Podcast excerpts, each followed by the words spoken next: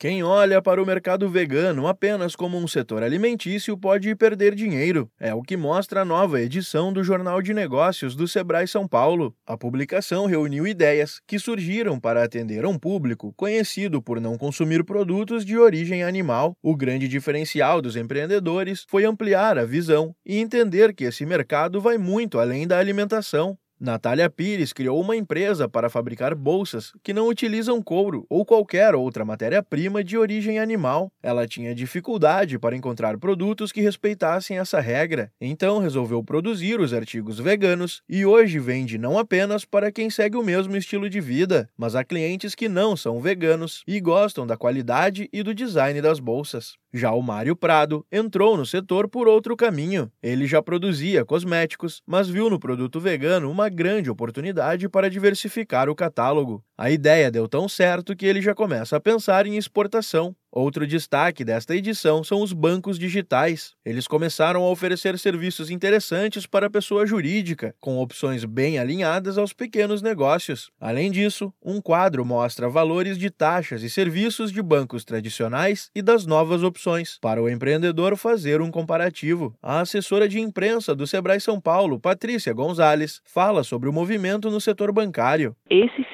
serviços, eles podem fazer com que a forma como os bancos tradicionais trabalham hoje também seja modificada. Acho que é uma evolução natural do mercado. Porque antes você tinha aqueles bancos principais que ofereciam aqueles serviços similares e aí os bancos digitais vieram, acho que para dar uma sacudida aí também. Entre os outros destaques da edição estão a oportunidade de vender para grandes redes do varejo e uma prévia da Feira do Empreendedor 2019. Pequenos empreendedores atendidos pelo Sebrae são a principal fonte dos textos publicados no Jornal de Negócios. Se você tem uma empresa e uma história legal para contar, pode aparecer nas próximas edições. Basta enviar um e-mail para imprensa@sebraesp.com.br. O Jornal de Negócios existe há 25 anos e tem cerca de 250 mil exemplares impressos todo mês, distribuídos gratuitamente para empreendedores de todo o estado. A edição de setembro pode ser conferida no site sebraesp.com.br. Dá padrinho conteúdo para a agência Sebrae de Notícias